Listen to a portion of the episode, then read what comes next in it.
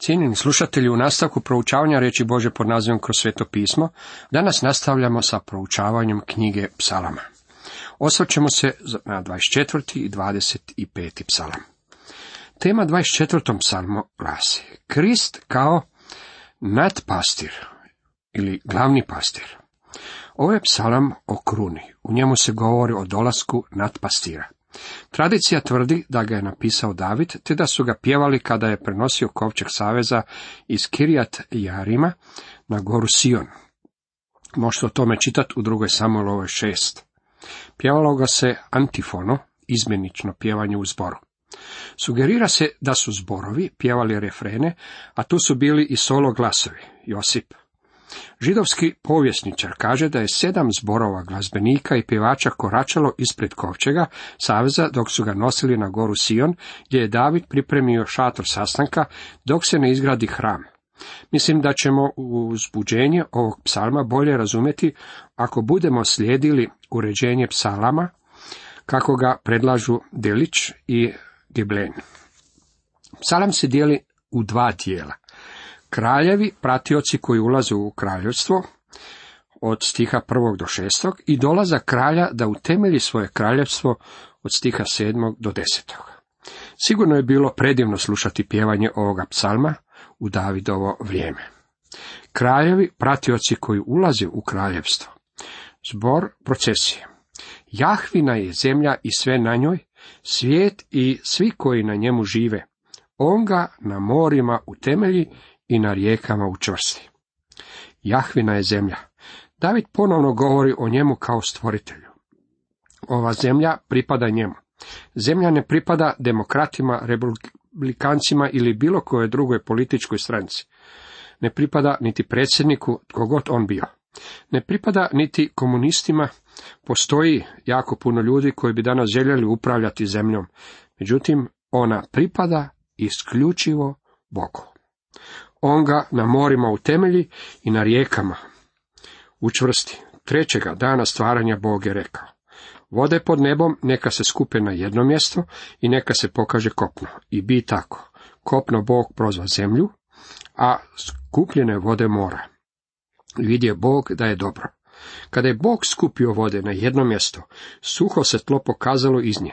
Bio je to život koji je izišao iz smrti i tu je jasno riječ o uskrsnuću solo pjevač, tko će uzići na goru Jahvinu, tko će stajati na svetom mjestu njegovu?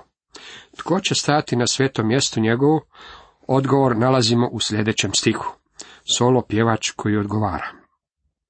Onaj u koga su ruke čiste i srce nedužno, duša mu se ne predaje ispraznosti i ne kune se varavo. Ako će jedini koji će se popeti na goru gospodnju biti oni kojih su ruke čiste i srce nedužno, oni kojima se duša nije predavala ispraznosti i nisu se kunili varivo, čini mi se da je ja neću biti ondje. Time sam ja isključen. Međutim, bit ću ondje jer ću biti tamo u Kristu. On je u svojoj sadašnjoj svećeničkoj ulozi učinio da mogu stajati pred njim, jer sam se pouzdao u njega kao svog spastelja. Zbor i solo glasovi. On blagoslov prima od Jahve i nagradu od Boga spasitelja svoga. Takav je naraštaj onih koji traže njega, koji traže lice Boga Jakovljeva. Sada si zamislite kako ova procesija ulazi u Jeruzalem pjevajući.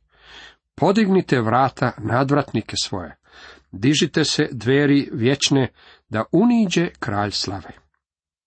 Glasa vratiju pita se, tko je taj kralj slave? Zbor odgovara. Tko je taj kralj slave? Jahve silan i junačan, Jahve silan u boju. Podignite vrata nadvratnike svoje, dižite se dveri vječne, da uniđe kralj slave. Sljedeći glas sa vratiju postavlja pitanje, tko je taj kralj slave? Zbor ponovo odgovara, vjerojatno sa svim glasovima i orkestrom.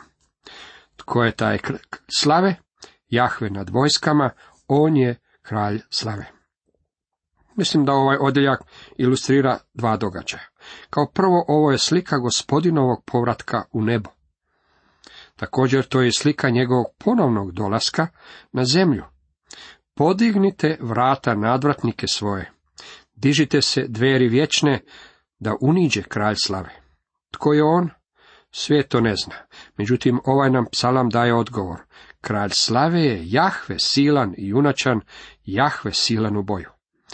Zatim je vratima rečeno da se otvore kako bi Jahve silan mogao ući. On danas još nije ušao. Svijet ga je odbacio. Tko je taj kralj slave? On je Jahve nad vojskama, gospodin Isus Krist. On je kralj kraljeva i gospodar gospodara. On je kralj slave. Psalmis je na zaključku napisao Selah.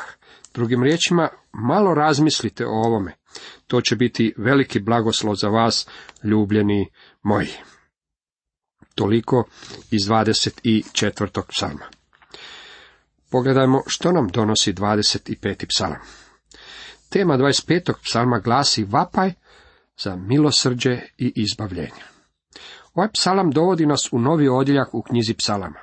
Njime započinje novi niz od 15 psalama, od 25. do 39.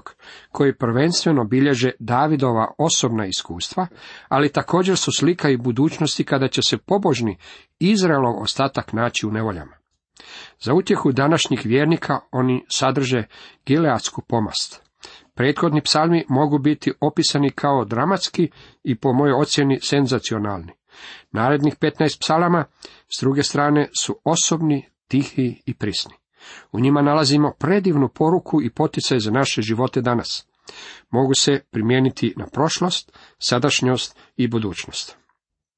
Neki od ovih psalama možda nisu toliko poznati, ali imaju nam mnogo za reći. Govorit ćemo samo o najvažnijim stvarima, međutim iz njih možemo naučiti mnogo stvari. Često kada nisam mogao zaspati ili kada bih bio daleko od kuće ili na kakvom čudnom mjestu, možda i pomalo usamljen, zatekao bi samoga sebe kako otvaram knjigu psalama, a posebno ovaj odjeljak, jer oni potječu iz iskustva čovjeka koji je prolazio kroz mnoge nevolje. U njima je sadržan proročki element, tako da su slika budućih nevolja vjernog Izraelovog ostatka. Međutim, u njima nalazimo utjehu za sve svete u svim razdobljima. K tebi, Jahve, uzdižem dušu svoju, u tebe se uzdam, Bože moj, ne daj da se postidim, da se ne vesele nadamnom dušmani. Ovo je molitva koja nam otkriva koliko se David pouzdavao u Boga i ovisi o njemu. Jednoga dana i Izrael će to također iskusti. Doći će vrijeme kada će se Izraelov ostatak naći u položaju kada se neće moći pouzdati u nikog drugog osim u Boga. Vrlo je dobro kada se i mi nađemo u takvom položaju. Kada David kaže tebi Jahve uzdižem dušu svoju, onda odmah prelazi na posao. Tu nije riječ samo o njegovome glasu, već ovdje progovara i njegova duša. David nastavlja u tebe se uzdam, Bože moj, ne daj da se postidim, da se ne vesele nadamnom dušmani. Jeste li se ikada našli u položaju kada je sve što činite izgledalo kao promašaj, a ne kao uspjeh? Niste željeli pasti poraženi bilo u svome osobnom životu ili u poslu, kao niti u obiteljskom životu ili u crkvi. Neka se ne vesele nadamnom dušmani. Kakva molitva! Molite li i vi na takav način? Koji se u te uzdaju, postide se neće, postide se će se koji se lako iznevjere. Poslušajte nadalje njegov vapaj. Pokaži mi Jahve svoje putove, nauči me mojim stazama. Postoje dva puta kojima čovjek može poći. Može krenuti Božim putem ili svojim putem. Bog nam daje pravo odabira.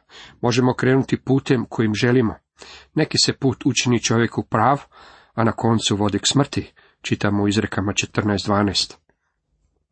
Uistinu je veličanstvena stvar kada možemo zazivati Boga i zamoliti ga da nam pokaže put kojim bismo trebali poći. I dalje čitamo u petom redku, istinom me svojom vodi i pouči me, jer ti si Bog moj spasitelj, u tebe se pouzdajem svagda. Psalmist poziva Boga da mu pokaže put, da ga pouči putu. Moram ovdje napomenuti kako je ovdje riječ o takozvanom akrostičkom psalmu. Drugim riječima, psalam je napisan prema hebrejskoj abecedi. Svaki stih započinje jednim slovom hebrejske abecede. Nažalost, u hrvatskom jeziku ta se struktura gubi. I dalje nastavlja, spomeni se Jahve svoje nježnosti i ljubavi svoje do vijeka. Psalmis ne govori samo o Božoj ljubaznosti, nježnosti, već o izričajima njegove ljubavi. Meni je to dvoje teško razlikovati, ali mislim da bi ono što je jedna djevojčica rekla u nedeljnoj školi moglo poslužiti kao dobra definicija. Rekla je, kada od majke zatražim komad kruha, namazan maslacem, a ona ti ga da, to je ljubaznost. Međutim, kada vam da i pekmeza bez da ste je tražili, onda je to izričaj ljubavi. Ne znam za bolji način opisivanja razlike između ta dva pojma. David je to mogao reći u trenucima nevolje, baš kao što će Izraelov ostatak to moći reći u vrijeme njihove nevolje. To je prava riječ za nas danas. Ono što je bilo dobro za sveto u prošlosti i što će vrijediti za svete u budućnosti, također je dobro i za nas danas. Ne vidim kako netko može čitati psalme ili proučavati poslanicu Rimljanima bez da vidi kako Bog ima cilj sa izraelskim narodom u budućnosti. On još nije završio sa svojim narodom. Ne spominji se grijeha, moje mladosti, ni prijestupa, spomeni me se po svojoj ljubavi radi dobrote svoje, o Jahve. David je molio Boga, ne samo da se sjeti svoje nježnosti i ljubavi svoje dovijeka, već da nešto i zaboravi. Rekao je, ne spominji se grijeha moje mladosti, zaboravi ih. Zatim moli Boga za dobrotu i milosrđe. Bog je bogat u obojem, ima dovoljno za vas danas, a ostaće dovoljno i za mene. Ne znam kako je sa vama, ali meni će biti potrebno mnogo milosrđa, a volio bih imati i mnogo dobrote. Dobrota i milost pratit će mene sve dane života moga. Iskustvo pouzdanja u Boga. U drugom dijelu ovog psalma David izražava svoje pouzdanje i sigurnost. On kaže, Jahve je sama dobrota i pravednost. Grešnike on na put privodi. On ponizne u pravdi vodi i uči malene putu svome. Božja dobrota, njegova ljubav i pravednost otkrivaju se u tome što je osigurao spasenje za vas i mene. Jahve radi svojega imena grijeh moj mi oprosti, jer je velik. Bog nam oprašta zbog Krista, a nikada zbog nas. Vi i ja ne zaslužujemo oproštenje. Znamo da je Bog oprostio Davidu i ako se pouzdajemo u gospodina Isa Krista, oprostit će i nama. Jedan je stari prostak jednom došao k meni s prijezirom na licu i pitao me, zašto je Bog izabrao Davida koji je bio tako veliki grešnik? Rekao sam mu, vi i ja u tome bismo se trebali uistinu utješiti. Ako Bog želi spasiti Davida, onda postoji velika šansa da će spasiti i vas i mene. U smezi sa svojim narodom u budućnosti Bog je u Jeremiji 37.34 rekao jer će oprostiti bezakonje njihovo i greha se njihovih neću više spominjati. Prisanje Jahve s onima koji ga se boje i save svoj objavljuje njima. Danas postoji mnogo ljudi koji su veliki upitnici kada je riječ o njihovom kršćanskom životu. Oni ne razumiju ovaj ili onaj stih iz Biblije, a nije im jasno niti zašto Bog čini određene stvari. Nedostatak razumijevanja je ono što ih odaje. Stalno se nalaze u fazi postavljanja nekakvih pitanja. Tajna gospodnja je s onima koji ga se boje. Kada hodimo prisno s gospodinom, mnogo puta ne trebamo postavljati nikakva pitanja, samo stavimo ruku u njegovu ruku i hodamo uz njega. Sa svojom kćeri običavao sam odlaziti u šetnje, stalno je postavljala nekakva pitanja. O svemu što je vidjela morala je postaviti barem jedno pitanje. Na koncu bi se umorila, ja bih ih podigao, a ona bi me samo zagrla oko vrata. Postavljanje pitanja tada je bilo gotovo. Od tada nadalje samo je prihvaćala. Mislim da bi mnogi među nama jednostavno trebali zaboraviti neka od pitanja koja imamo i jednostavno staviti svoju ruku u Božiju, u njegovu ruku. Nevolja i izbavljenje. Dolazeći u posljednji dio ovoga psalma, ponovno se suočavamo sa vremenima nevolje koje će zadesiti Izrael u budućnosti. Kjahvi su svagda moje oči upravljene, jer mi nogu izvlači iz zamke. Pogledaj name i smiluj se meni, jer osamljen sam i nevoljan. Odagnaj te gobe srca moga iz bojazni mojih izbavi me. Kakva li će ovo biti molitva za Izraelo vjerni ostatak u vrijeme nevolje koje ima doći? Također ovo je dobra molitva i za vas i mene kada nas zadese svakovrsne nevolje. I dalje nastavlja, vidi nevolju moju i muku i oprosti sve grijehe moje. Kada se nalazimo u nevolji, onda ćemo mnogo lakše priznati svoje grijehe. I dalje, pogledaj dušmane moje, kako ih je mnogo i kakvo me mržnjom žestoko mrze. Čuvaj dušu moju, izbavi me, neću se postidjeti, jer se tebi utekoh. Nedužnost i čestitost nek me štite, jer u tebe se uzdam, o Jahve. Poslušajte i zaključak psalma. Izbavi Bože Izraela i sviju tiskova njegovih. Ova veličanstvena molitva, kao što i sami možete vidjeti, namijenjena je prvenstveno izraelskome narodu za vrijeme nevolje koje ima doći na zemlju. Svi mi, koji smo Božja djeca, imamo raznih nevolja tijekom svojeg života. Ovo je molitva za nas, Bože. Izbavi nas iz svih naših nevolja. Prije dosta godina, jedan je crnac sa američkog juga, inače đakon crkve, ustao i dao svjedočanstvo na temelju jednog stiha iz Biblije, koji je za njega imao veliko značenje. Rekao je da stih glasi, dogodilo se. Doslovni prevod glasio bi, došlo je proći. Svi su se zbunjeno pogledavali, pa ga je propovjednik upitao. Kako to da ti baš taj stih znači tako mnogo? Čak on je odgovorio, pa kada se nađem u nevoljama, uvijek uzmem Bibliju i pročitam, dogodilo se. Došlo je proći. I zahvalim Bogu što su moje nevolje došle proći, a nisu došle da bi ostale.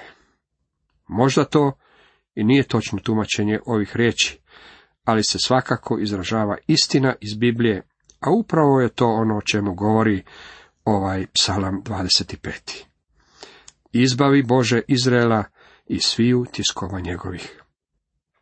Nadam se da uviđate kako se ove riječi odnose prvenstveno na izraelski narod. Ali i mi svakako možemo moliti ovakvu molitvu za nas.